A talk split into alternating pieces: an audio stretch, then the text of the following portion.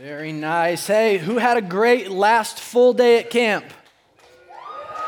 Oh, that sounded, the hesitation tells me it's a little bittersweet. Is anyone sad about tonight being our last night together? Yeah, I'm a little sad myself. Anyone excited to go home tomorrow? Yeah. Anyone miss their own bed? Lame. Boring. Camp is the best. Okay, I'm gonna. Can I be honest with you guys? I almost didn't make it here to chapel tonight. Okay, I almost missed one of the M's, the Be It All meetings. I was in an intense pickleball match. You guys ever played pickleball? Yeah, no? Okay. I'm not proud to say it, but I was locked in in an intense pickleball match with my boy Mikey, and uh, we didn't win, we didn't lose. It was, it was kind of a draw. I had to leave before the end of the game, so there's no telling how that one was going to end. But man, what a great week we have had together, right? You guys had fun this week? Yeah? Man, uh, it has been a joy to be here with you guys. I've been so grateful, and you guys have been an awesome group. Why don't you guys give yourselves a round of applause? Yeah. All right. Now, I have a confession to make. I have a little bit of an unpopular opinion. Can I share it with you guys? All right. Uh, so I think, it, I think our first night together, I shared with you, camp is like my favorite week of the summer. It doesn't matter if it's in the summer or the winter or in the middle of September or whenever we are right now. Camp is always my favorite week. But here's, here's my unpopular opinion. My favorite day of camp is when we get to go home. It's kind of odd. I, I know some of you guys are with me, so maybe it's not that unpopular. But, but let me tell you why. Man, as fun as camp is, and I love being up here at Hume Lake, there's so many great things that get to happen. Man, we have this built in time when we get to hear God's word taught. We get to worship together every day. We have time built into our schedules for us just to relax and spend time in God's word. But the truth is that when we're up here on the mountain, we live in a little bit of a bubble. And everything is kind of handed to us, and, and it's really easy for us to follow Jesus here on the mountain. But when we leave, and we actually go home, that is when the rubber meets the road, I guess you could say, and when we actually get to put into practice everything that we've learned these last five days together. And this is why the last day of camp is my favorite. Because we get to take the kind of the accumulation of all that God has taught us, and we get to say, you know what, God, man, it has been a great week. God, I've been so grateful for all that you've done, but you know what? And now I am ready to walk out into this world, and I'm ready to live an obedient life for you. And so tonight, what we're going to do together, in our last time uh, as a group, we're going to prep ourselves for that moment.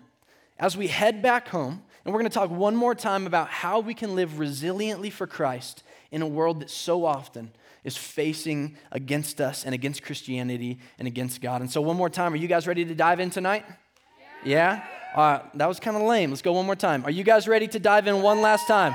There we go. There we go. Well, with that, open your Bibles to Daniel chapter 9. That is where we're going to be tonight. And as you flip there, let me just pray over this time that we have together. Father, thank you, thank you, thank you for this week. God, what an honor and a joy it's been to be up here at Hume, a place that, God, you have chosen to use for years and years and years uh, to draw young people uh, unto yourself. And so, God, we're thankful for the privilege that you gave us to be here this week. We're thankful for your word uh, and the gift that it is to us. God, the fact that we can find life and truth and joy in your word. So, Father, as we go to you, to you and to your word one more time together tonight, God, we ask that you would bless this time, that you would open our hearts and our ears and our minds, just like we've prayed every night, to be receptive to your word. Would the truth of your word grow deep roots in our heart? And then when we leave here tomorrow, would we be changed different than when we got here? It's in your name we pray. Amen. All right, Daniel chapter 9 is where we're going to be tonight. But real quick, I thought it would be fun to say thank you to some really awesome people this week. There are a few people who have made this week possible. And so the first group that I want to say thank you to is to our band. Can we just give it up for Kendall and the band for leading us so well this week? And they have rocked it. They have rocked it. The next group is our Hume staff in the leads. Can we say thank you to all of them for all that they've done? And they have put in long hours with you guys. But the next group that I want to say thank you to are the ones who made it possible for you guys to be here this week. Can you guys just say thank you to your teachers and your leaders and your school staff? Yeah, yeah, come on. Those of them who took a week out of their lives to come up here and spend some time with you guys. Hey, did you guys see their kickball skills tonight? Yeah. I think, I think they fell short, but they played valiantly, all right? Man, they gave it their best effort. I was praying the whole time no torn ACLs, no injuries. Man, and God was faithful to answer that prayer. So that is awesome. Alrighty, so we've covered a lot of stuff together this week. We've made our way through a ton of the book of Daniel. And so tonight, first things first, what I want to do is I just want to spend a couple minutes recapping where we've been because there's been a lot of truth that we've heard. There's been a lot of lessons, and I want to make sure that we remember all of that going into our topic tonight.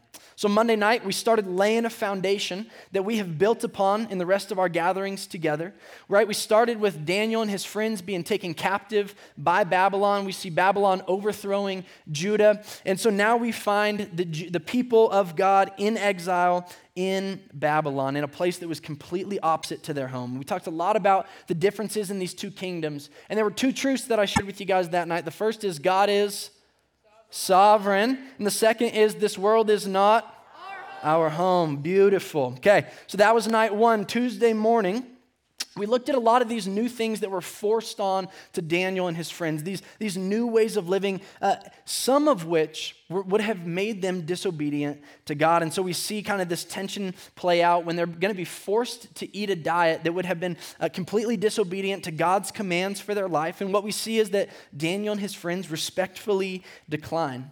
And even in the face of a life and death situation, we see them go to God in prayer and in faith, and we see God show up faithfully. And the lesson that we learned on Tuesday morning was that if we want to live obedient for God, and if we want to live resilient for God in this world, we have to be rooted in the truth of God's word. You guys remember that? We have to be rooted in the truth of God's word. The foundation of our lives has to be built on the rock because everything about us flows from where our foundation is laid. Tuesday night, we moved into the portion of the story where we see Daniel interpreting some dreams, right? Given an impossible task to interpret a dream that he was not told about, that he knew nothing about. And what we see is that Daniel, again, in the face of death, goes to God in prayer. And God is what? Faithful again, right? He gives Daniel the interpretation. Daniel goes to the king, gives him uh, the interpretation of the dream. We see Nebuchadnezzar praising God for Daniel's uh, interpretation and what he was able to do, but it doesn't last long because right after that, we go on and we see Nebuchadnezzar build a 90 foot statue, right, that he forces them to bow down to. What we see is that the boys don't bow, right? They stand firm. They're thrown into a fiery furnace, but God does not abandon them. We see that there's another one there in the fire with them, protecting them in the midst of this hardship. And the lesson that we learned on Tuesday night was that we can trust God no matter the outcome. Do you guys remember the boys' responses? They said, You know what, King? We know that our God can save us. You remember that thing they said? But even if he doesn't, those boys lived with an even if not kind of faith, man. They knew that God loved them and that God was faithful, regardless of if He answered their prayer or spared their life. And so we challenged you guys live with that kind of faith, that even if not faith, where you are confident that God can, man, but you're not going to abandon Him if He doesn't.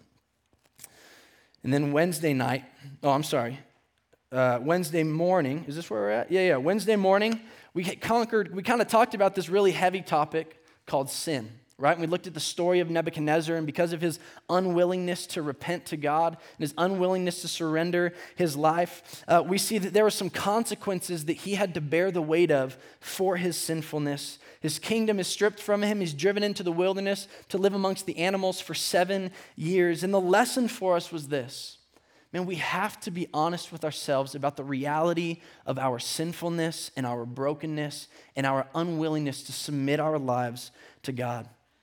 Because, friends, we cannot get right with God unless we understand the reality of our sin. The beautiful thing is that our sin is not the end of the story. And so last night, man, we jumped into the heart of God and we got to talk about the story of the gospel. We got to see Nebuchadnezzar restored to his kingdom in an act of grace from God. And then we talked about the fact that God wants to do the very same for you. If we would simply submit our hearts to Him, repent of our sins, be honest about our brokenness, and turn it all over to God, God is faithful and just to restore us and to heal us and to give us the promise of eternal life. And that's the beauty of the gospel. And some of you guys made a really, really cool decision to follow Christ last night. That was my favorite moment from the week. Was watching some of you guys boldly stand up in front of your peers and say, you know what? I've decided to follow Jesus. Man, I've heard his call in my life. I know about my sinfulness. I've heard all of this truth, and I'm ready to turn it all over to submit to Him. And now, all of that brings us into tonight as we wrap up our journey here in the book of Daniel. Now, in our passage today, we, we're going to find Daniel in a place that we've found him many, many times before in our story. And it's not in the face of hardship this time, but tonight, where we're going to find Daniel is on his knees in prayer to God. So, what I want to do is I want to read together from Daniel chapter 9. You guys should be there in your Bibles. We're going to start in verse 3, and this is Daniel's prayer. He says, So I turned my attention to the Lord God to seek him by prayer and petitions with fasting and sackcloth and ashes.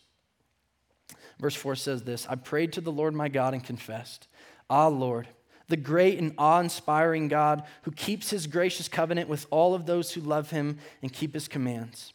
We have sinned, we've done wrong, acted wickedly, rebelled, and turned away from your commands and ordinances. We have not listened to your servants, the prophets who spoke in your name to our kings, leaders, fathers, and all the people of the land. He says, Lord, righteousness belongs to you, but on this day, public shame belongs to us, the men of Judah, the residents of Jerusalem, and all Israel. Those who are near and those who are far in the countries where you have dispersed them because of the disloyalty that they have shown towards you. Lord, public shame belongs to us, our kings, our leaders, our fathers, because we've sinned against you. And catch this, though. He says in verse 9 compassion and forgiveness belong to the Lord our God even though we've rebelled against him. What I love about Daniel's prayer is this, and we saw this in the video we just watched. Even though God never answered his ultimate prayer, remember, the desire of Daniel's heart was to be returned back to his homeland, where he could go and live in peace and follow God free from affliction. But despite the fact that God did not give him that thing that he answered, and he find him yet again praying to God. We see him holding so firmly to the truth about who God is and who we are. And the one thing that I love about Daniel, Daniel's prayer tonight that we read, is that he beautifully articulates the story of the gospel for us to see clearly. Now, I've said this a few times this week. But not only in Daniel's story do we find a great example of how we're supposed to live, but also what we're going to be is equipped with some tools that, that we need in our tool belt in order to live like Daniel in this world. And so, with the rest of our time together tonight, we're going to do just that. I want to spend some time equipping us uh, to follow Christ in a world that is so often hostile towards him. And let us not forget tonight as we talk that we are, in fact, living in a modern day Babylon. In a world that is counter to God, we are foreigners in this land. And so, in light of all of that, man, let's get really practical on how we can live obedient to God in this world. I'm going to share with you guys four things that I think are going to set us up for success as we seek to live like Daniel. And the first is this we must embrace the truth of the gospel daily. We must embrace the truth of the gospel daily.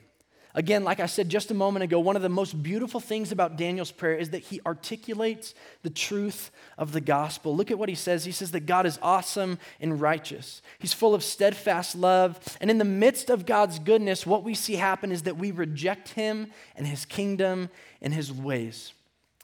Daniel notes that we were on a road to death apart from God, but at the end, he says, compassion belongs to the Lord, and God has made a, made a way for us to come back to him. And this is the story of the gospel, right?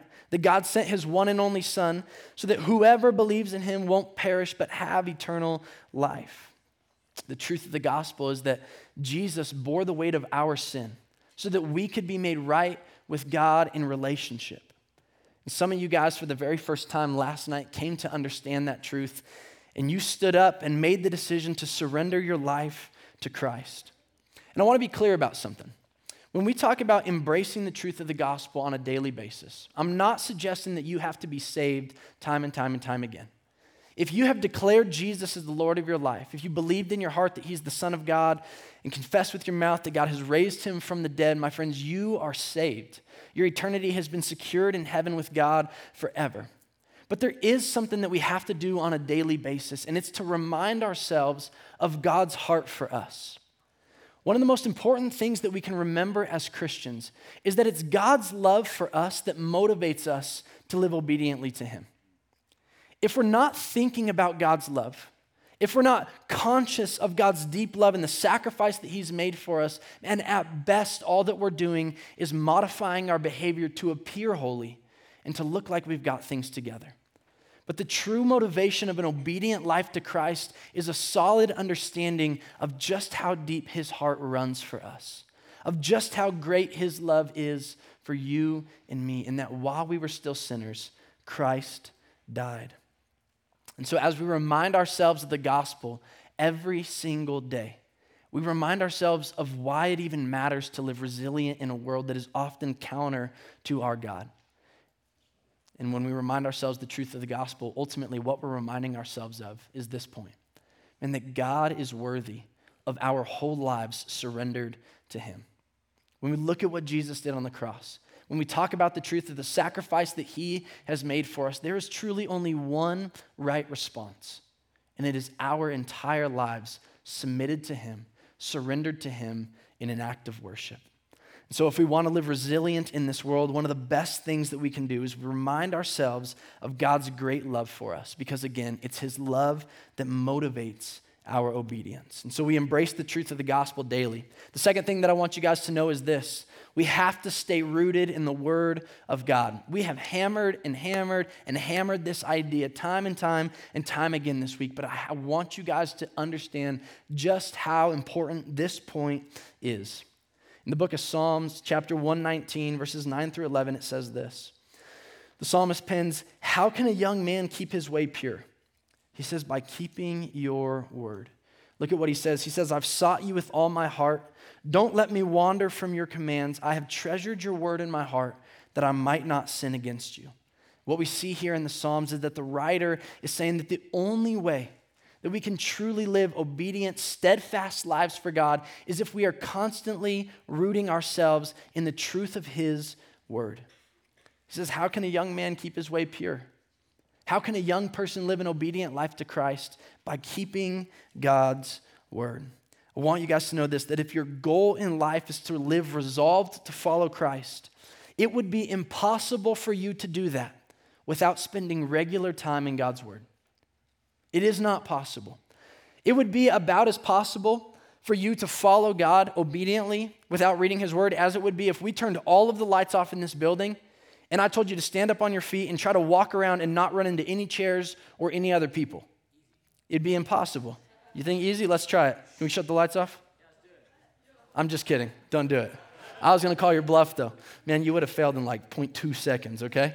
Okay, not possible. Not possible. And this is what I want you guys to understand God's word. Shh, shh, focus up here.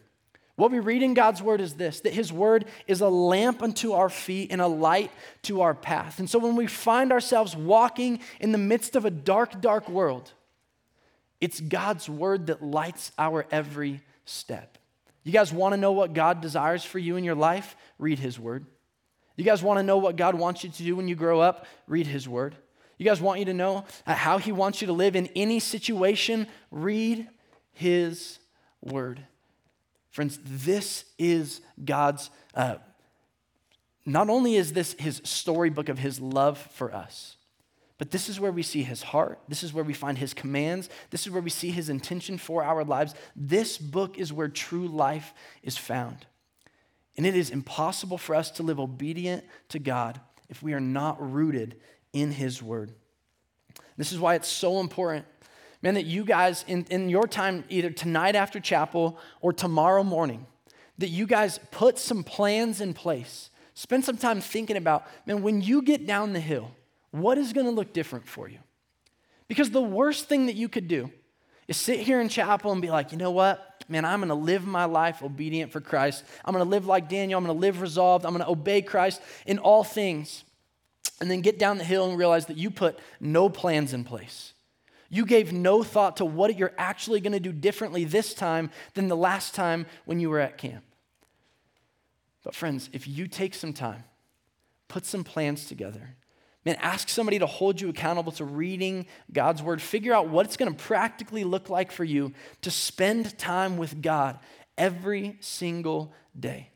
Because if you don't, I promise you won't. This is just, I, I remember being in seventh and eighth grade. I, I, can I be honest with you guys? At 26, as a pastor, man, if I feel God stirring something on my heart and I just think, you know what, I'm just gonna go figure it out, I never ever do. Man, but if I take time and I'm intentional to figure out, man, what is this gonna look like? What is this going to cost me? Man, am I going to have to wake up earlier? Am I going to have to go to bed earlier in order to make this work? It's that kind of intentionality that's required for us and to live in this way, rooted in the Word of God.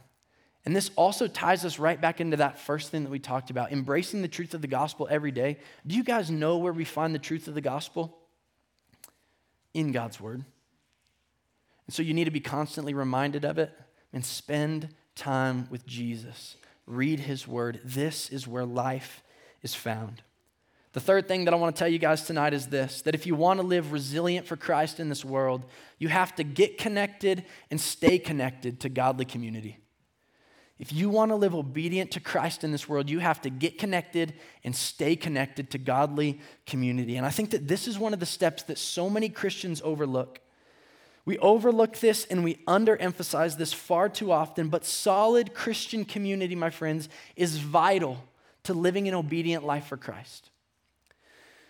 There's a little phrase that my church picked up a few years back, and it's this phrase you can't do life alone. If we modify it, I mean, you can't follow Jesus alone. If we look back at the story of Daniel, and he didn't follow Jesus alone, did he? And he had three friends. And what we see in the story is that his three friends, and I can just imagine that they encouraged each other and they loved on each other and they prayed for one another and they held each other up when things were bad and they celebrated each other when things were good. We have to have people that we are following Jesus side by side with. My friends, it is so important. Find your people, be a part of your church, get involved in your youth group. I mean, get a group of guys or girls, people that can hold you accountable in this walk. This is a huge part of my story. This is a huge part of my story. And part of the only reason that I'm still following Jesus is because God blessed me with a group of guys when I was in the third grade. I got into a Bible study with some guys that I'm still in a life group with to this day. I don't know how many years that is now, but it's a lot of years. From the time I was in third grade, I started developing a godly Christian community of guys who could encourage me, who could hold me accountable, who could point my eyes back to Jesus when I was being dumb and disobedient. These are my friends who stood by me on my wedding day as my groomsmen. These are the guys who pray for me every Thursday morning at 6 a.m. when we meet for coffee. These are the guys who are keeping my eyes focused on Jesus. And without a solid group, a solid Christian community around me, I honestly don't know where I would be today. But because God blessed me with a group of people, a group of guys who could spur me on in righteousness, who could spur me on in obedience to Christ, man, God has done a wonderful work in my life of redeeming me and using me and blessing me in ways that I couldn't even imagine. And God wants to do the same for you guys. And it may be kind of hard to start, I'll just be honest. And finding a good group of Christians to do life with can be difficult to start. But if it's hard for you, if you run into some walls, if you find some hurdles early on, please don't give up. Please don't give up. I can promise you guys this that if in sixth and seventh and eighth grade, you guys can find a group of people to pray for you, to encourage you, and to remind you to read God's word, meant to call you out when you're living disobediently to Christ, if you can find that in sixth and seventh and eighth grade, I can promise you that your life will be far different than you ever imagined when it comes to being obedient to Christ. Man, you cannot follow Jesus alone. This was not God's intention for us. And so, if you want to live resolved for Christ, man, find a group of people to encourage you. And so, first, we embrace the truth of the gospel every day. Second, we root ourselves in the firm foundation of God's word. Third, and we find a community of Christians to do life with. And the fourth thing that I want to tell you guys tonight, and this is the thing that I'm going to leave you guys with be willing to surrender every part of your life to the Lord. This is one of those things, my friends. Surrendering to God is not a one time occasion. Surrendering to the Lord is something that happens on a daily basis. And if you're as broken as I am, it happens multiple times every single day. I find myself constantly surrendering more and more and more of my lives. And there's a verse, there's a passage that I want to read to you guys that I think illustrates this beautifully. It's in Romans chapter 12. You don't need to turn there in your Bibles. I'm going to read to you guys from the message paraphrase translation. And I just want you guys to listen to what this verse says. Paul writes this He says, So here's what I want you to do, God helping you. Take your everyday, ordinary life. You're sleeping, you're eating, you're going to work, you're walking around life, and place it before God as an offering. Embracing what God does for you is the best thing that you can do for Him. So don't become so well adjusted to your culture that you fit into it without even thinking. Did you guys hear that? Don't become so well adjusted to your culture that you fit in without even thinking. Instead, fix your attention on God, and you'll be changed from the inside out. Readily recognize what He wants from you and quickly respond to it. Unlike the culture, culture around you that is always dragging you down to its level of immaturity, God brings out the best in you and develops well formed maturity within you. I'll tell you guys this every camp I've ever spoken at, I have finished with this passage because I think that this is one of the greatest encouragements and just a beautiful way to put it because it is so simple. I love the way that it writes in the message paraphrase. So let's just kind of break it down here for a moment. He says, So here's what I want you to do God helping you. So, right off the bat, we know that it, it says God is present to help us to be obedient to Him. Remember, God wants us to be obedient. And so He's not asking you to do it on your own, He's giving you the gift of the Holy Spirit within you, right? That convicts and it leads us and it guides us and it speaks to us. The Holy Spirit is helping us in this. He says, So here's what I want you to do God helping you. Take your everyday, ordinary life and get this. He says, You're sleeping, you're eating, you're going to work, you're going to school, you're walking around life, and place it before God as an offering. You know, sometimes I think that we as Christians like to overcomplicate things. We like to overcomplicate and over spiritualize what it actually means to follow Jesus. And I think that this puts it so simply He wants your everyday, ordinary life the most boring, repetitive, bland parts of your life, God wants it all. From the moment that you wake up to the moment you walk onto your school campus, to the moment you go to practice, to the moment you lay your head on your pillow at night, God wants it all. Friends, our lives are to be lived in response to God as an act of worship. And He says, man, just give it all to me, every single part. Let's keep walking through this. It says, embracing what God does for you is the best thing that you can do for Him. Again, this just takes us back to the truth that we have been seeing that the life we have in Jesus is the greatest gift that we could ever receive. And the best way that you and I can say thank you to God for what He has done for us is just to receive the gift that He's offered. And He has offered us eternal life, salvation in the work of Jesus Christ. And if you want to say thank you to God for that, He says, man, just give me your life. Man, just surrender it all. Just say yes to the gift that I've given in Jesus. Now, check out this encouragement that we get here next. He says, Don't become so well adjusted to your culture that you fit in without even thinking. I'll tell you guys what, if you needed some practical advice on how to live resolved in a world that is hostile towards Christianity, he says this hey, just use your brain. Just think. Don't become so well adjusted that you just fit in without even thinking about it. Think. And is this what God wants for me? Is this what God is calling me to? So here it is again. He says this instead, fix your attention on God and you'll be changed from the inside out. Man, we talked about this. Man, the work of changing our lives is not something that you and I will ourselves into by gritting our teeth and white knuckling it. There is no effort that you can give to live in obedience to Christ that will ever match up. All we do is surrender our hearts to the Holy Spirit. And we say, God, come and work in my life. And He transforms us from the inside out. Remember, we've talked about this. He changes our heart. And as He transforms our heart, our desires change. And as our desires change, our actions change. But it's an inside out kind of transformation that God does in us.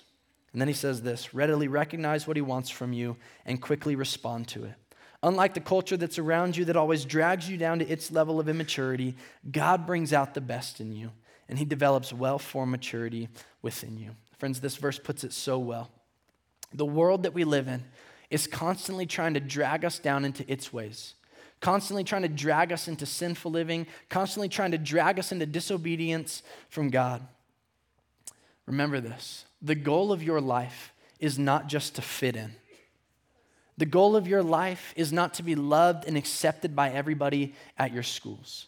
The goal of your life is to live obedient and worshipful to the God who gave you breath. This is the goal of our lives. And just like Daniel and his friends, God has invited each and every one of you to be a part of his story in reconcil- reconciling the world back to himself. And friends, this is why we, it's so important that we stand firm in the face of opposition. I share this with our youth group at our church all the time. If we claim to know a God that we say can transform lives, but we go on living lives that are not transformed and don't look any different than the world around us, do you guys think that anybody is going to believe what we say about God? No. If we say that God can transform lives, and we want other people to experience the transformation that we say we found in Him, then we darn well better live lives that look different than the rest of this world around us. This is what God wants to do for you. And so, as I wrap up one last time, and again, it has been an incredible week together. I've been so grateful for the way that we've gotten to see God move, man, for the truth that we've learned. And I'm confident that when you guys go back to your schools and to your towns and to the places that you guys call home, man, that there's going to be a shift in those places because there is a young generation of students who have decided, you know what? In a world that is constantly opposing itself to God, I'm choosing to live like Daniel, resolved and obedient to God in the face of opposition. And I believe that you guys are going to be the people who do that. And be ready for it. Be ready for it. Man, don't leave this camp without giving some thought to what that's practically going to look like in your life. We've given you guys four practical tools to live that way. Embrace the reality of the gospel on a daily basis. Root yourself in God's word. Commit yourself to godly community and be willing to surrender everything to God on a daily basis. Man, this is my encouragement to you. Stay rooted in God's word. And friends, if we do these things, this is how we will live with resilience as followers of Jesus in a culture that is increasingly hostile towards Christianity. Let me pray for you guys. Father, again, we're so, so grateful for this week. God, what a privilege it is to be here on this mountain, separated from the distractions of this world. Man, as much as this does feel like a little bit of a bubble, God, we're so grateful that you chose to pull us out of the darkness of this world for just this short time, to share with us the truth of your word, to encourage us to live resilient, resolved lives for you. And so, Father, I'm praying for this group of students that they would do just that, and that they would decide in their hearts tonight that they are going to live their lives in fearing God over fearing man. That they're going to live their lives seeking to please the God of the universe, seeking to win, then seeking to win the approval of man. Father, we are so grateful for you. God, we're thankful for your love that draws us in. Father, we're thankful for your love that didn't leave us dead in our sin, but gave us an opportunity to find life, eternal life in you. Would we never, ever forget the story of the gospel? and what that means and how we should live. Father, it's in your name that we pray. Amen.